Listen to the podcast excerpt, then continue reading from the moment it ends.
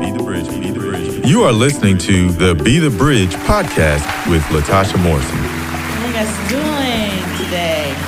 It's exciting. Each week, Be the Bridge podcast tackles subjects related to race and culture with the goal of bringing understanding.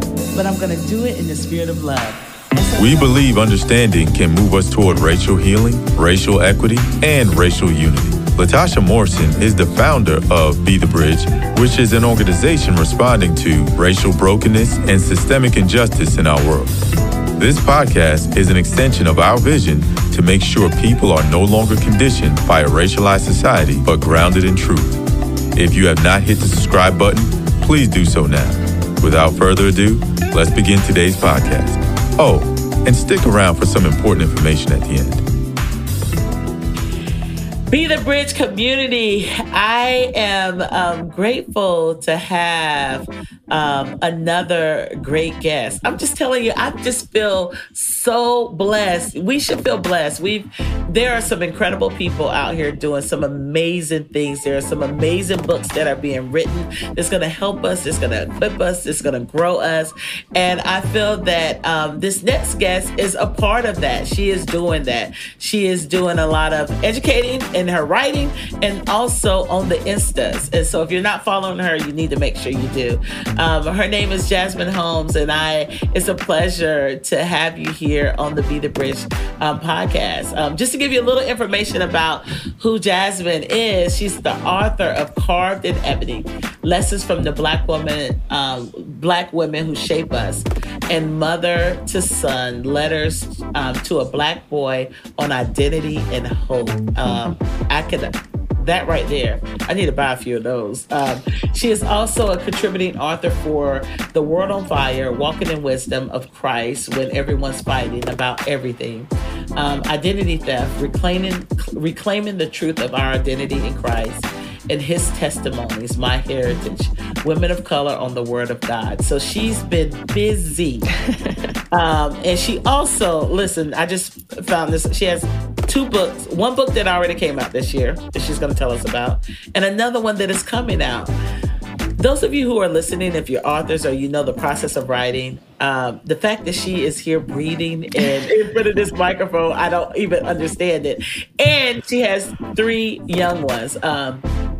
Jasmine and her husband Philip are parenting their children in Jackson, Mississippi. Mm-hmm. The M, the I, the cricket letter, cricket letter. I, I'm telling you, you got to tell us about what's going on in Mississippi too. Oh my goodness, so much all the time. yes, um, so much history flows through mm-hmm. um, um, Mississippi, and um, there's there's a lot to say about that.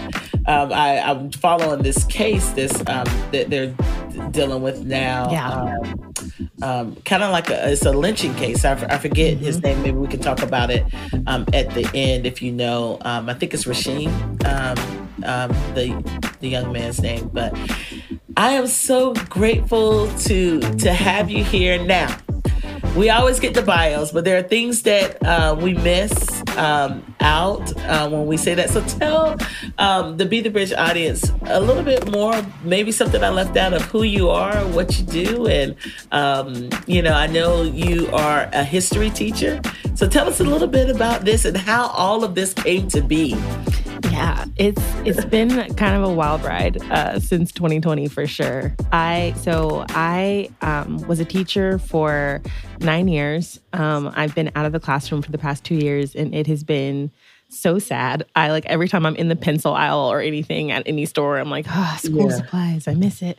Um, so I'm hoping to get back into the classroom, but you know, it's it's a really fraught environment right now with everything that's going yeah. on yeah. Um, politically and, and and with education.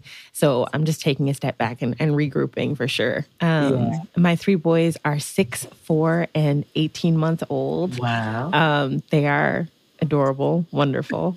Um, we just found out that my middle son has autism, and it has been so cool to like see to see his brain in an entirely new light, and like to just see how fascinating he is. Um, it's made life really interesting and and really full.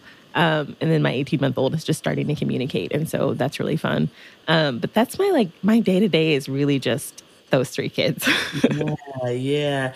Um, there's a, a young lady, I think, Moms of Joy podcast that I follow mm-hmm. um, on Instagram that t- talks a lot about autism and I've just just watching her and then I follow several people because even though it's not my story it's people in my community people in my life it is their story and yeah. so it's just to make myself aware mm-hmm. um, so that as I encounter people that I that I understand you know yeah, and, um, absolutely. Um, and then to to really have um, empathy and you know um, you know I know a lot of times she's talking about when she's taking her kids out uh, her son out and just some of the stares because he's a little older, um, but he's not fully potty, potty trained. Just different things like that. I think you could be um, just that could be a resource for so many other parents that um, are going um, through similar things. That you're not alone in this, and so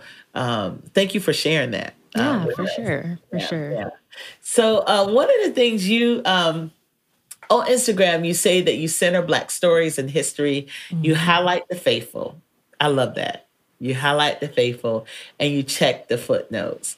Um, I want to hear about okay, and tell us a little bit about the um, like how do you what is your process and what you share? Because i'm like okay she is giving like a full on history lesson. Yeah. Uh, these are and these are and it's so funny because there's a couple things that you were sharing about. I was like i just wrote about that you know and we we talk about a lot, a lot of those things in our academy and in our trainings. Mm-hmm. uh, but this is like i don't understand if people understand the wealth of information that they're getting from you because you are reading uh, i mean a lot of books to mm-hmm. to give highlights of this like you know of the the you know highlights and you're doing a lot of the work for people you know and and you're putting it together so beautifully on um on Instagram. Um tell us when you say you check the footnotes. Tell me a little bit about that. So I grew up um uh in a very uh, sheltered white evangelical context. So like my dad um, is a pastor at a church where you know i always say like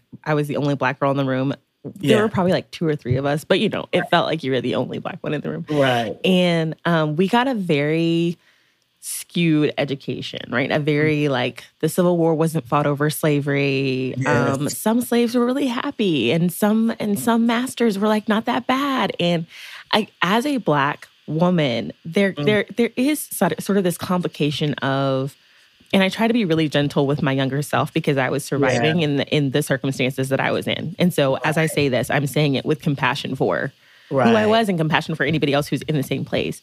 But there kind of becomes this um, I'm proving that I'm kind of a reasonable black person because I I can be unemotional about this part mm. of history. I can say the hard things that are like true. Mm-hmm. And I remember when I first started checking the footnotes and being like, oh, these things that I always thought were true um, were were not true. And and one like really simple one was, you know, I would always I argued with a professor of mine uh, in grad school for like an hour. We were on a field trip at the art museum, and he and I were going back and forth. And he was like, "The Civil War was fought about slavery," and I was like, "No, it was fought about states' rights." And this little scrawny white man was like, "It's fought, it's over slavery," and I was like, "No, it's states' rights." And he goes, "Jasmine, states' rights to do what?" Exactly. what did the states want to do? What did they want to do? And I literally was like, uh, something about tariffs or some. And he was like, tariffs on what? Taxes on what? Yeah. Where did the goods come from? Where did the. And so he just kind of it was this moment where like not in that moment was I mm-hmm. humbled enough to kind of be like, oh, you're right. But I went back home and I started reading and I was like, oh, the states actually said exactly why they seceded. right. It's written in there because they weren't they weren't embarrassed. They weren't ashamed of what they were doing. Like they were very right. open about it. And throughout yeah. American history, that's something that I have learned um, as a you know, I'm I'm a layperson, right? I'm a teacher. I'm not a scholar in the sense that I'm like right. I have advanced degrees in history or anything of that nature.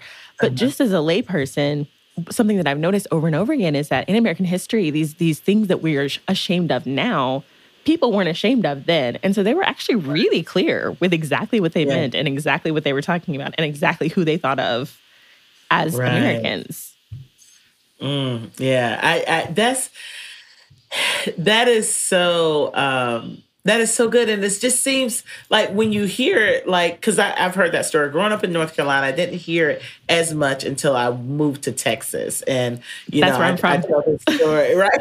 yeah, that's where I'm from. Like, okay, that makes sense because, like, I don't know what kind of history they're teaching in Texas. And I, I could imagine that it's to, everybody needs to tune in because, like, um, but one thing I would say is that there's a there's so many books now. Um, mm-hmm. If they're not being all banned, I'm not. Uh, you know, I'm not sure. We, that's a whole nother conversation. Oh, yeah. But um, that really can help you because if you take a pause and you really think about what we're being told and the disservice and who it deserves you know like um, um, when we're telling these basically just blatant lies about about history because if you own it i mean we know that the truth sets us free, mm-hmm. you know, but and so you're really in bondage, you know, when yeah. you're living a lie. Like there's there's there's there's there's nothing to gain out of that. And so we know that from our faith, but why are so many in the faith falling for what I call the okie dokie? Like you you don't separate these things, you know. So you know, when you went home and you um, started reading, you know, what what was the thing? When did it start to to shift for you? Because you know, for me, I think these were conversations I always had um, growing up with other Black people. Mm-hmm. You know, mm-hmm. um, but I wasn't. You know, there were there were times where okay, in Girl Scouts, I'm the only Black person, or di- you know, different sure. things but my community was very diverse and you know um, you know the churches my grandparents went to were mm-hmm. all black you know so there, there was this safety net for me um, but for you how what was that where did it start clicking for you and you started saying like wait a minute i'm missing something um, you know was that was the conversation with your your white teacher was that um, one of the the the, the times in yeah. your life yeah, that was one of them. And then um, meeting and marrying my husband was another one. Because um, okay. it's one thing to be the daughter of a black man and a sister of a black man, but to love a black man yeah. um, really brought some things into sharper relief. But okay. my real like fork in the road moment was I had just had my firstborn son hmm. um, mm. when the when the shooting when Philando Castile was murdered in okay. Minneapolis, and we lived in the neighborhood where he was murdered. Mm. Um, and I was on Facebook when the live video, the live stream video popped up, and wow. my husband was out of the house. So he had left me to go get some food or something and was gone. I was nursing my baby. I'm on Facebook doing whatever. This video pops up. I didn't see I didn't see the video. Like the feed had just been disrupted when I kind of like tuned in.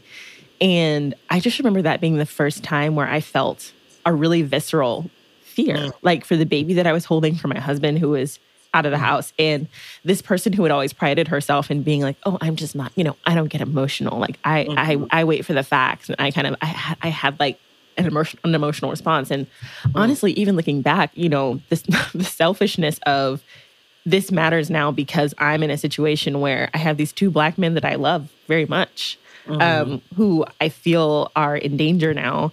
Um, yeah. That was my my first real moment. And so mm-hmm. as as my son got older, um, and as I just started reading more, I'm a voracious reader. And so picking up yeah. things and reading and, you know, being homeschooled, uh, you are taught to check the footnotes, right? But I just mm-hmm. had very limited books that I was reading. So w- when the books actually um, had more thorough footnotes, I would read the footnotes and I would be like, okay, uh, this footnote is getting brought up a whole lot. So I'm going to get online and I'm going to read this source document. And then right. this footnote keeps getting brought up a lot. So I'm going to get online and I'm going to get this book. And so a lot of it was just this self directed, just yearning to know and understand, yeah.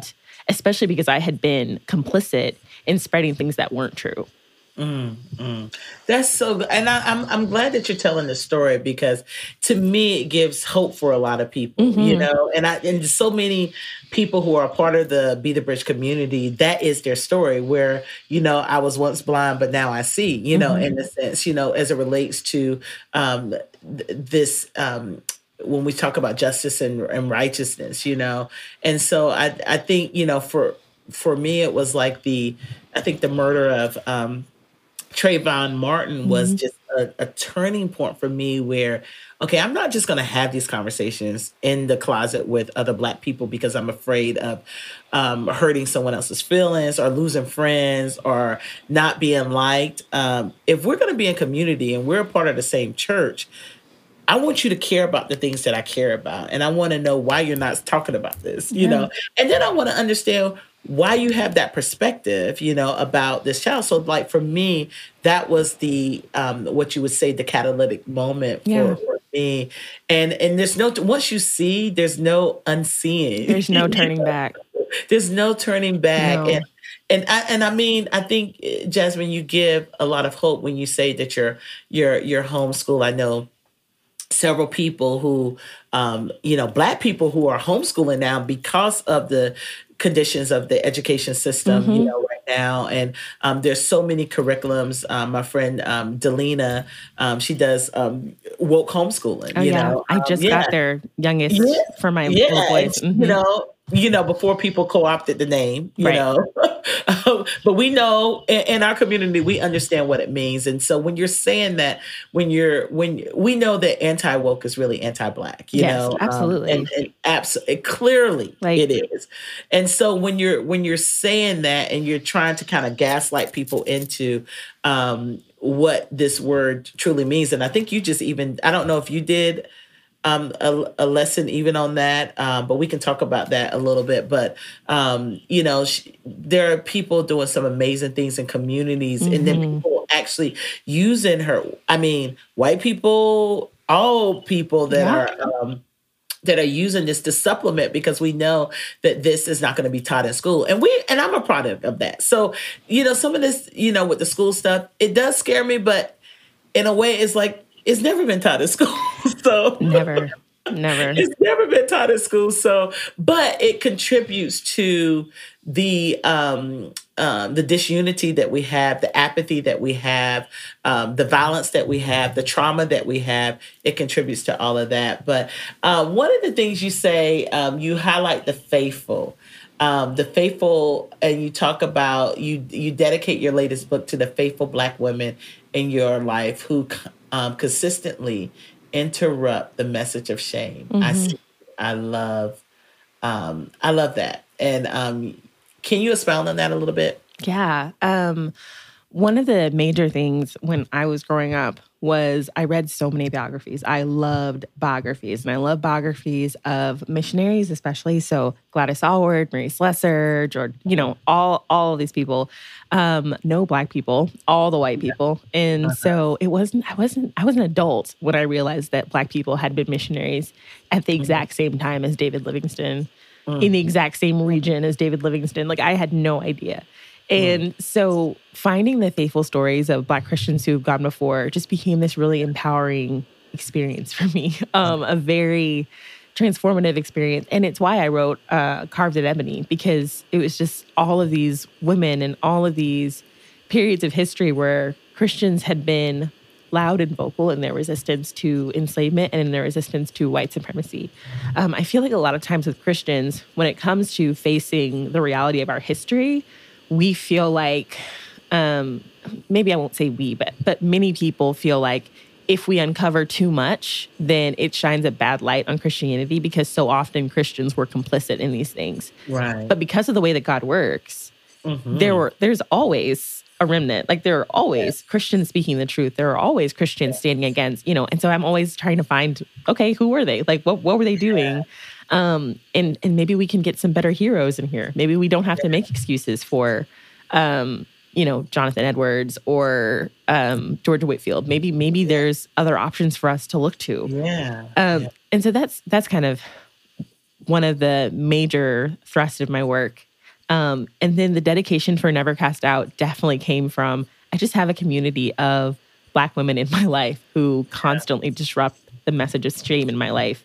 Um, mm. I was a little bit late hopping on for the podcast because one of my friends is having like a professional crisis, and like 2 uh-huh. two other black women. It's like a group chat, and we're all in the group okay. chat together. Like, girl, no, hold your head up. Like, we're gonna yeah, get through this. Yeah. And it's always it's always that way, and that's something that I didn't have growing up, and so it's something that's been such a balm as an adult. Right. And it's such a rich experience, like the connectedness. I hmm have I have a text group also, you know. And one of the things that, you know, this text group that I'm in, it, you know, at one point it was probably about 20 women, you know, it's probably like 12 of us now. hmm Um, but, you know, I, I remember at the start of probably probably around Charleston, you know, there were, you know, hmm everybody texting each other saying, I'm not going to my church today because majority of us at that time were either in predominantly white churches or either in multi-ethnic or multicultural churches. hmm Um, but we had left, but a lot of us had come out of a predominantly African American church, you know, tradition. And so um, a lot of people were t- talking like, I'm not going to church today, you know. And then it was like, okay, of all things when we should, when we're in pain, um, we should be going to church. But most hmm people were saying they're staying home or they're going to a different church. Yeah. And it was because we knew that we were not going to be seen or heard, um, you know, or recognized um, um, in our pain and in our trauma. Um, and it wasn't, there wasn't going to be a balm, you know, like it was going to Yeah. be like business as usual. And um, and now that that whole group, like no one in that group goes to a predominantly white church anymore hmm like not some people have found other churches some people are still looking you know but i'm just like wow like when like what like like this is something that i don't know if the the church as a whole is going to be able to reckon with until you know 20 years down Yeah. the the line where um you know really the churches that are really growing um are like you know uh, African American churches are multi-ethnic multicultural churches you hmm know um hmm but this resistance um to that what what would you say about that? Like what what is something that you know ha- have you had this experience yourself um with your friends?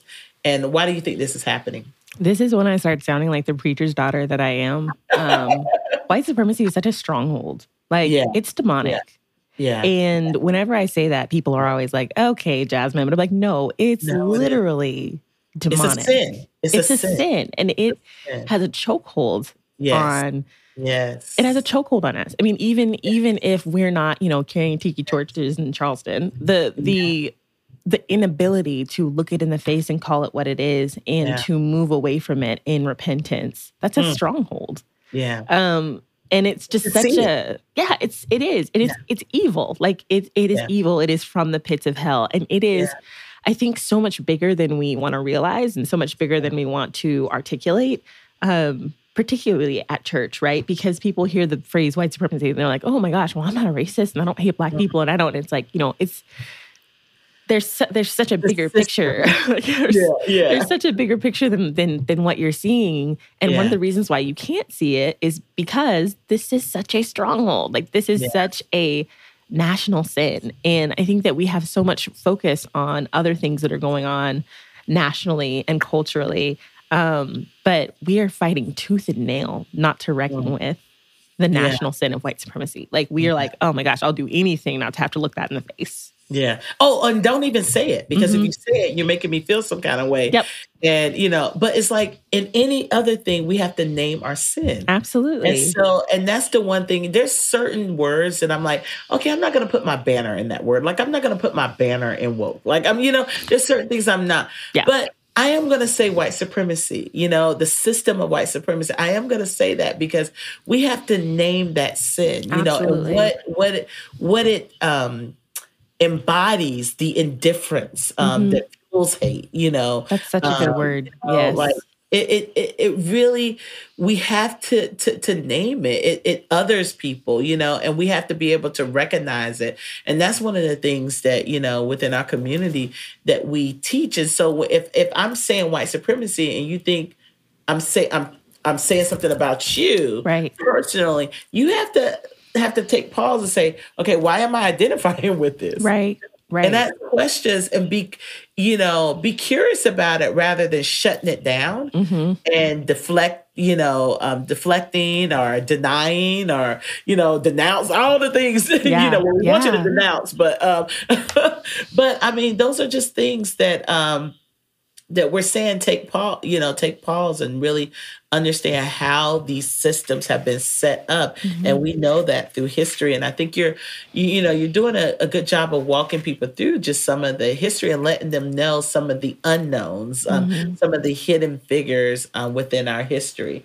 Um, what, what, what, what is someone that has stood out that you have learned about, you know, especially in the, the the missionary field um, and within the um, the history of the church that has stood out to you that like oh my god i wish i would have known this um, coming up you know this would have done a lot for my self-worth my self-esteem my mm-hmm, faith mm-hmm. you know um, i mean just think we're leaving out entire people groups of people yeah. like the gospel is for everyone mm-hmm. but we completely leave out entire people groups. We do. You know, when it comes to the history of the church. We do. You know.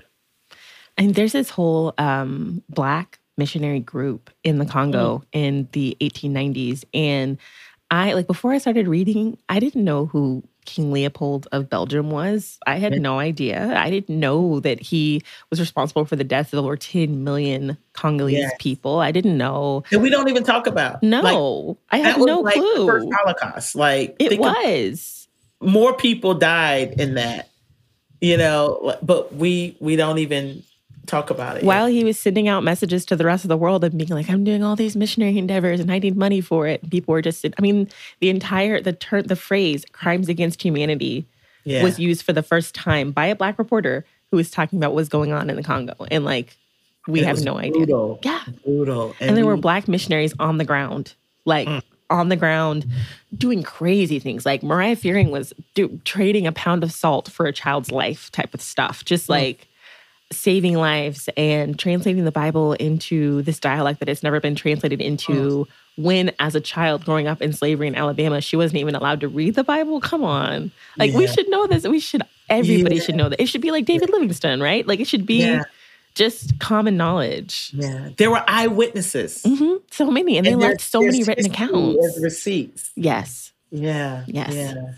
So while you know and then we but then what what we do i think just which is like a, a, a double stab in the heart is we put these people on pedestals and we make monuments of of people and not telling the full truth yes and the disservice that that does and when we look at the country now and we see some of the challenges that are happening we're like what's wrong with you and you can't separate that from the history and the brutality yes. that the Congo has experienced. And when you look at the resources that come from the Congo, when you look at the resources that come from Africa, m- most countries that are the, the considered the um, developed countries, mm-hmm. whatever, they are considered developed countries because of the oppression that part. of other people. That you part. know, the, the stealing of, uh, of other people. And, and some of you are listening to this, and this may be hard for you to hear but I would I would advise you to lean into this and mm-hmm. you know read about the missionary that um,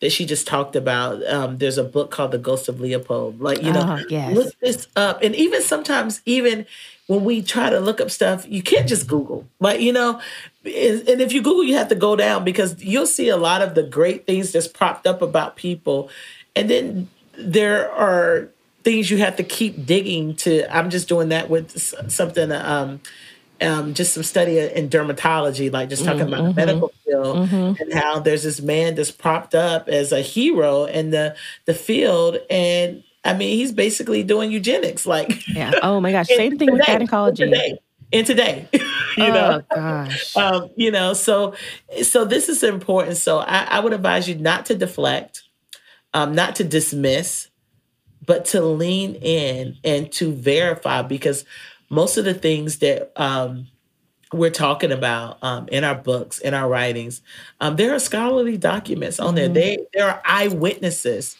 um, to this. There's documentation.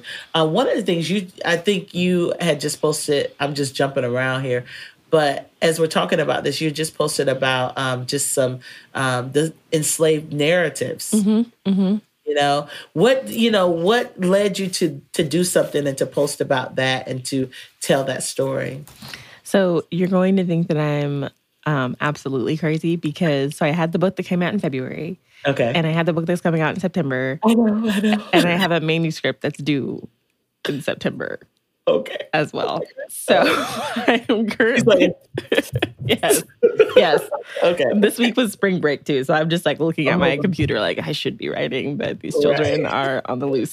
Um, but so the the book that I'm writing that's coming up is dealing a lot with like firsthand accounts and eyewitness stories. I just really wanted to bring stories to life. Hmm. And I was talking to um, one of my best friends is a historian and um, she is always, I'm always sending my stuff to her and being like, oh, was this, you know, am I saying it right? Is this okay? And she's like, you, she's always yeah. telling me, you are a historian, be confident in that. And I'm like, I know, but I don't have like, you have an actual PhD. I'm just out right. here.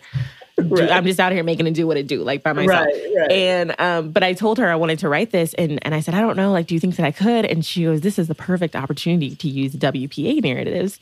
And she is so her work focuses on enslaved women in the ways that they defined freedom in the wake of the Civil War. Mm-hmm. So the way that they literally, um, one historian calls it voting with their feet. Um, mm-hmm. Decided to just get up and leave, and led to the Emancipation Proclamation because Abraham Lincoln was like, "We got to do something about this," um, and so that's what her work focuses on, focuses on, and she focuses on a lot of narratives that were overlooked in the 60s and 70s and even into modern day because people didn't take the eyewitness experiences of the formerly enslaved seriously and also weren't able to read between the lines whenever they were talking to white interviewers and maybe kind of downplaying some of the things that they experienced downplaying some of the things that they experienced downplaying some of the things that they experienced. Downplaying some of the things that they experienced. Downplaying Hello, listeners. Welcome to the Be the Bridge community. This is Latasha Morrison, and I am the founder and CEO of the nonprofit organization Be the Bridge, and the author of the book entitled Be the Bridge, and the host of this wonderful podcast. I am so glad that you are here. You see, Be the Bridge responds to racial brokenness and systemic injustice in our world and believes understanding can move us toward racial healing, racial equity, and racial reconciliation. This podcast is an extension of our vision to make sure people are no longer conditioned by a racialized society, but we are grounded in truth. We have provided this podcast as a resource to help cultivate courageous conversations and equip all to flourish. You will find interviews from a variety of thought leaders, faith leaders, and business leaders, as well as authors, artists, activists, and athletes. You will be encouraged. You will be challenged, but most of all, you will be changed. So go ahead and subscribe to the Be the Bridge podcast on your favorite podcast players so you don't miss out on any of these helpful and hopeful conversations. Yeah, I know. Um, what's the, the, one of the interviewers? Um, oh my goodness, their eyes were watching God. Like, uh, what, what what's her name? Oh, Zora Neale Hurston. Zora, mm-hmm. Yeah, she was one of the interviewers, and even some you can see even the um, self hate that comes across yes. when you're reading it, and that's really hard to read because um, when this is all that you know, when this brutality is all that you know, and you've been told that you are nothing, that you are evil, that you are barbaric, so a lot of people have ingested that you know that that self-hate that in, indifference and they will say you know they have to do this to us to control us you yeah. know like yeah. it's hard to read those things and then you look at there's a lot of people that are doing these interviewers that um, are still a part of that same system oh yeah you know, they're doing this because they needed a job during the Great Depression. Mm-hmm.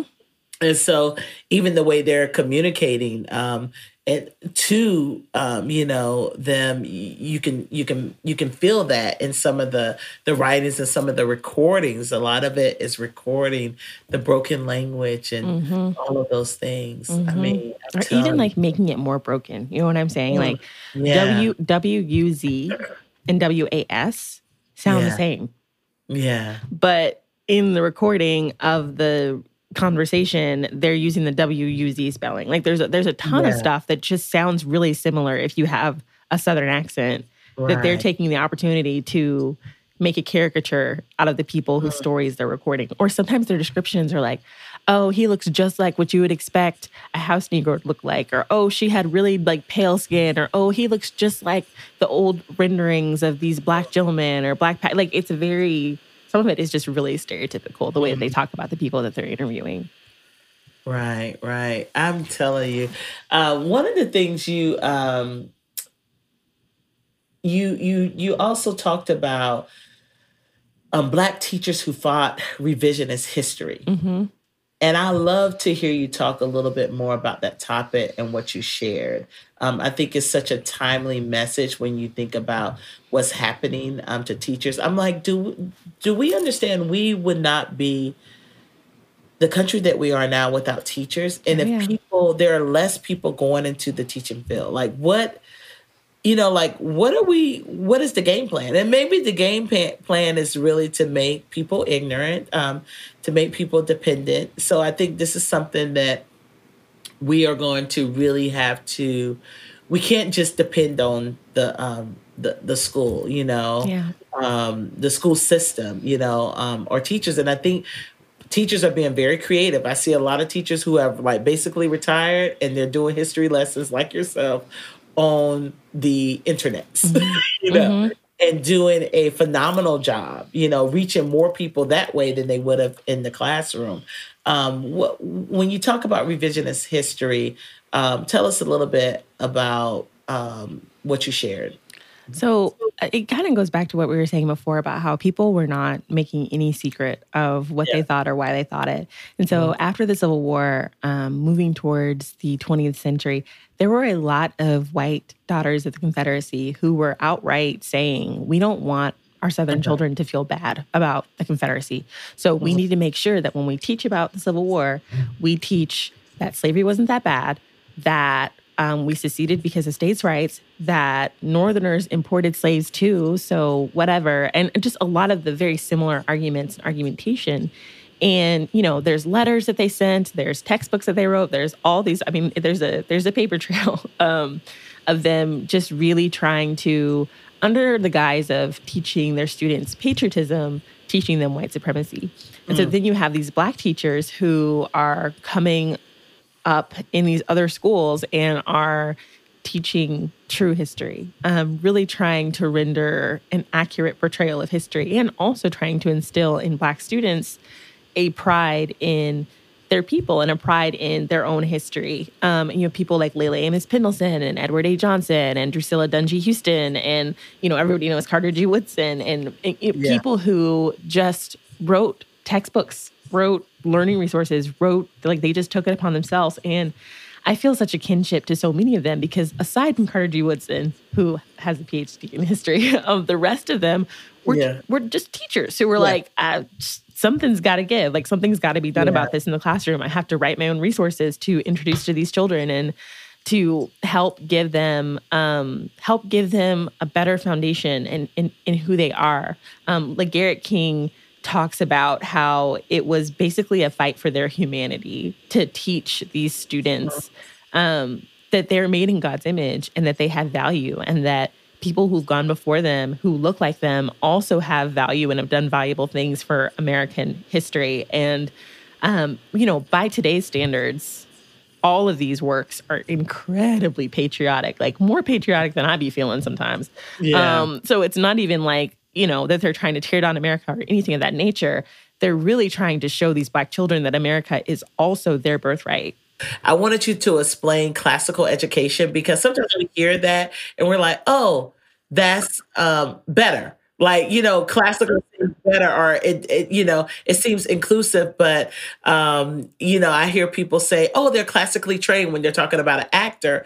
And um, I had a, a, a Black British woman say, you know, like, that's not inclusive. Like this is what classically trained and how we can um, put that on a pedestal and not realize that it's the classically trained is missing so much um, diversity and other um, from from others, you know, in that Can you explain that um, to our audience what classical education is? And I, I mean, I just had a lot of run-ins with um, with people who are um, in schools, classically trained. You know, like that's one of the schools that um, you know they were doing the debate on um, um, on slavery, where you have to be for and against. I'm like, first of all, that I mean, that makes my blood boil. That you would be, um, that you would see any debate into the enslavement of human beings, chattel slavery, and what that that generational slavery um, that you would that you that someone could even fathom. But it shows you how we have romanticized um, um, slavery. So explain that what classical is, and then I want you to explain um, the uh, Reading Everybody Black Challenge. yeah. Um, so, and it, it dovetails really well, actually, okay. because classical education, you know, it has a lot of elements, but the major one is the entering into the conversation with the great books, uh-huh. with the great thinkers, with the great philosophers. Um, and the great books, great thinkers, great philosophers that are in the canon don't look like me or you. Right, right. Um, and so it's a lot of it's really prizing and um, conserving Western thought, mm-hmm. and by Western thought, really, it's white. Yeah. Thought, mm-hmm. um, and it's that's one of the core tenets of classical education. Now, I will have a caveat because I know, and I know that a lot of Be the Bridge people are homeschoolers who use Charlotte Mason. Yeah. Charlotte Mason is a classical strain, right? Like that's one type of classical education.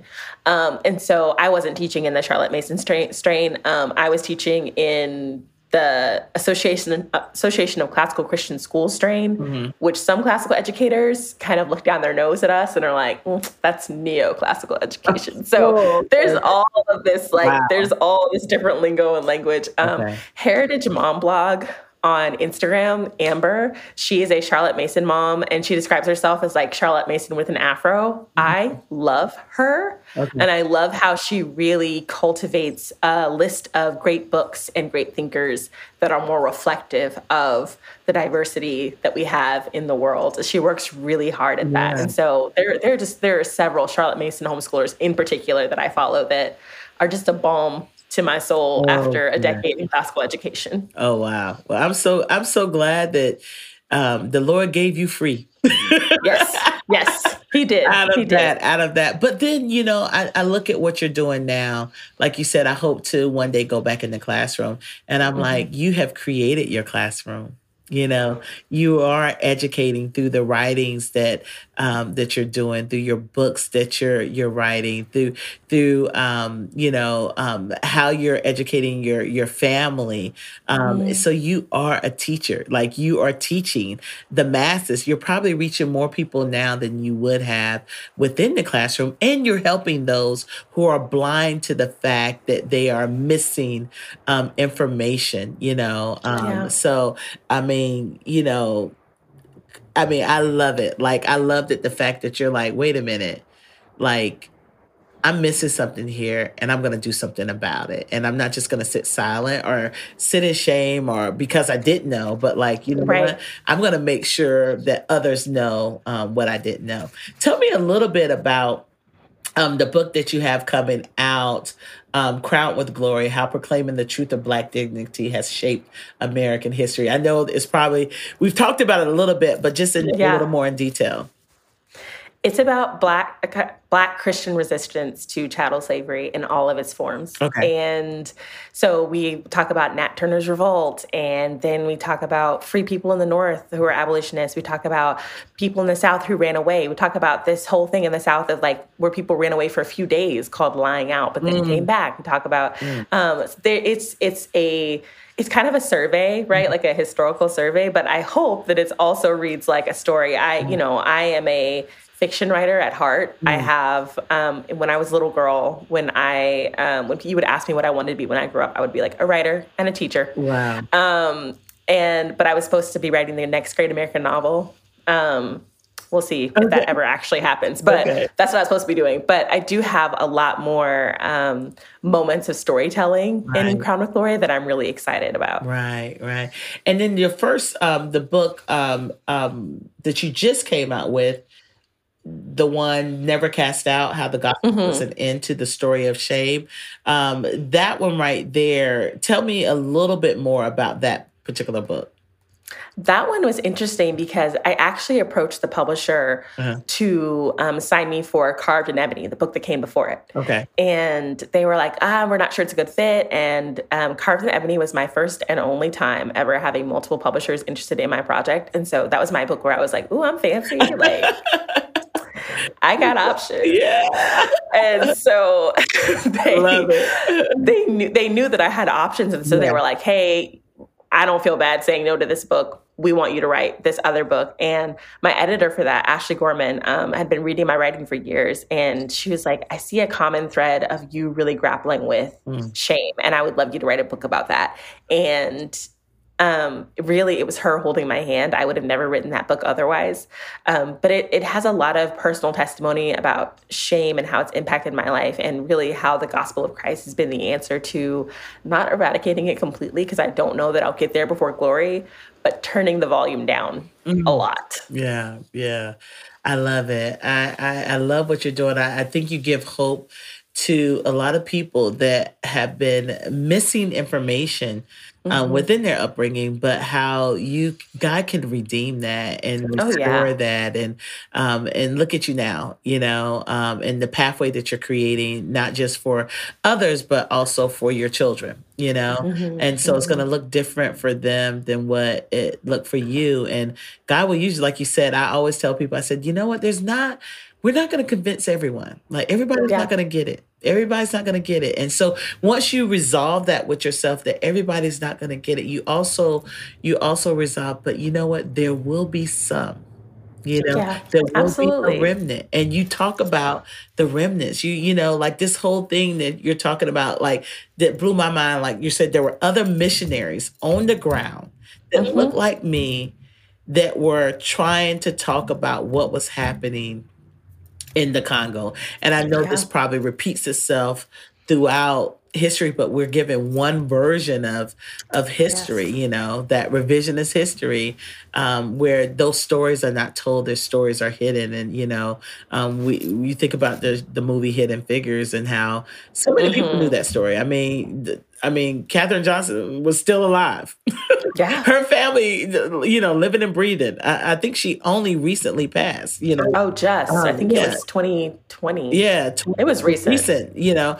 Um, but that story that so many people um, hadn't heard of, you know. Um, and there's so many stories just like that that people need to be taught because it makes us better. It makes us whole. Like, you know, yeah. and so we we we should know that and understand that. And just if our history makes you feel bad, you have to you have to ask yourself why. And how do I get over? It? It's not really our problem, but it's like mm-hmm. how how do I get o- over this feeling of shame and guilt where we have this like collective justice together um this collective lament to say you know what? This is this is bad. Um, mm-hmm.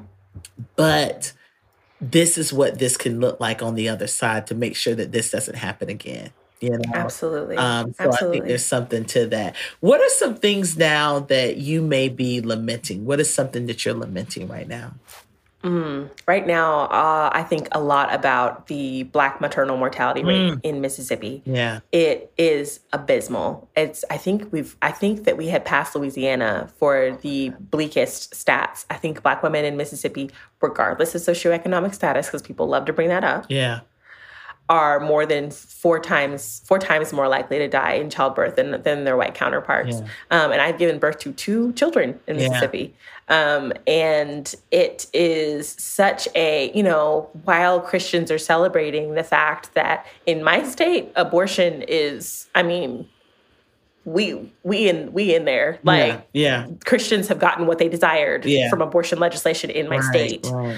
Um, but then to sit back and watch while the Black maternal mortality rate and the Black fetal mortality rate are going through the roof.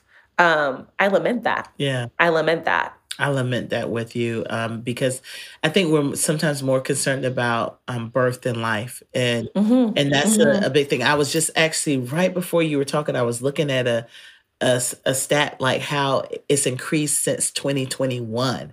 It You has, know, yes. um, and and we're the, we have the highest in general mortality infant mortality rate than any other developed country you know and so this is connected to our healthcare system this is Mhm. connected to access this is connected to racism you know is you know and Yes. how and when you start talking about the the communities that are impacted by this the most and so we have to um bring bring a, attention to this you know because like you cannot just be settled like that okay there's no abortion but this this is what's happening you know on the other side of this and so we have to be concerned about it all and so um you know what what are some things you know um that are bringing you hope you know in this season Mm, I just met a black doula. Oh. Um, and I just was so excited. I'm done having children Okay. um, unless Lord does some supernatural act to supersede medical interventions that we have done. we are done. we are finished. Um, but I love, I love birth so much. And so, um, yeah, meeting a black doula and, and doulas and midwives are a huge part Mm. of ending this crisis, there of of seeing to this crisis. You know, we see such better outcomes when Yeah. doulas and midwives are involved. And when my children are older, I would love to become a doula. Um, another thing that gives me joy my little boy we've been reading a bunch of like black history graphic novels lately Okay. and my oldest is six and we were sitting at the doctor's office the other day and he saw this picture of like harriet tubman and he's like who is that? I was like oh that's harriet tubman and you know tell me something about her. I told her him a little something and he goes ah, man you just know everything about black history don't you I loved it so much because I was like, he thinks I know everything. Like he was just like, wow, you love that, don't you? And I was like, I do. i mean and she was a woman of faith um She was, she was. just a couple of days ago, I want to say that they celebrated Harriet Tubman Day. Um, this recognized in certain cities um, just for her contributions, you know, Mhm. um, to this country. You know, she served as a, a general also, um, Yeah. along with her, you know, going back be, because of the horrors of um, enslavement and what she had, had been a part of and witnessed. That's why she kept going back you Mm-hmm. know and then, and then the, the the cr- the crazy thing about her is and when you say when people say okay this is a, a this country was founded on christian principles or christian that like i judeo-christian value i would i would push back on that but we don't have time That's don't put that on. Don't put that on Jesus. Don't put that, on Exactly, Jesus. Please don't. But this lady, when when you look at the wanted posters for her, they called her Moses. Yep. And it just shows you how far from the Christian faith that the so-called Christians have become. And when you read, you know, um, the autobiography of Frederick Douglass, and you know, haven't like I don't know anything about this, you know, country's um, Christian values. You know, Yep. the Yep. slave-holding Christian. You know, Yep. like how he talked, you know, talks about when his you know, the slave master, when it beca- became a Christian, they were excited that he was going to live into what Christian values should be by setting them free or being kind and, and just and generous, demonstrating the fruits of the Spirit, but yet became more cruel Even you know, crueler. you Yeah. know, and so um, there, there's something that we have to reckon with with that, and I I, I think um, many of us, um, not just our black brothers and sisters, but I think all of our brothers and sisters, you know, including our white brothers, are reckoning with that. Um, You know, people are leaning into this this conversation. You know, people are wanting to know. Um, I think the thing that we have to do as leaders in this this work is to um, give people the how. You know, Yeah, um, of- of what to say, what to do, because I think some people they could become paralyzed when so much stuff is happening culturally people don't know what to do. And so um, I, I, I, like conversations like this. I like meeting um, other activists, educators, whatever, just people, the body of Christ, like whatever you mm-hmm. want to call us, you know, mm-hmm. um, um, reconcilers, whatever it is, but just just where we can really have this um, collective strategy um, of how we lead people toward, um, you know, uh, restoration you know yeah, um absolutely. and and true redemption. So um so thank you so much for coming on here and um, um, you know sharing your wisdom with our community. Um, it's Jasmine Holmes. You can follow her on Instagram. Uh, we'll have everything listed in the show notes. And um, her book um, that's coming out is Crowned with Glory How Proclaiming the Truth of Black Dig- Dignity Has Shaped American History. You can also read some of her latest books um, Never Cast Out How the Gospel Puts an End to the Story of Shame, and then um, Carved um, from Ebony. Um, um, such richness that God is using you to um, to demonstrate and to do in for such a time as this. You know, um, so thank you for being in the work uh, with so many that came before us, and with so many who are here with us now. So. Um, it takes what you say. It takes a village. It takes an army mm-hmm, mm-hmm. to do this. thank you for giving up your time today. Thanks for listening to the Be the Bridge podcast. To find out more about the Be the Bridge organization and or to become a bridge builder in your community, go to bethebridge.com. Again, that's bethebridge.com. If you've enjoyed this podcast, remember to rate and review it on this platform and share it with as many people as you possibly can. You can also connect with us on Facebook, Twitter, and Instagram. Today's show was edited, recorded, and produced by Travon Potts at Integrated Entertainment Studios in Metro Atlanta, Georgia. The host and executive producer is Latasha Morrison. Lauren C. Brown is the senior producer. And transcribed by Sarah Connatser. Please join us next time. This has been a Be the Bridge production.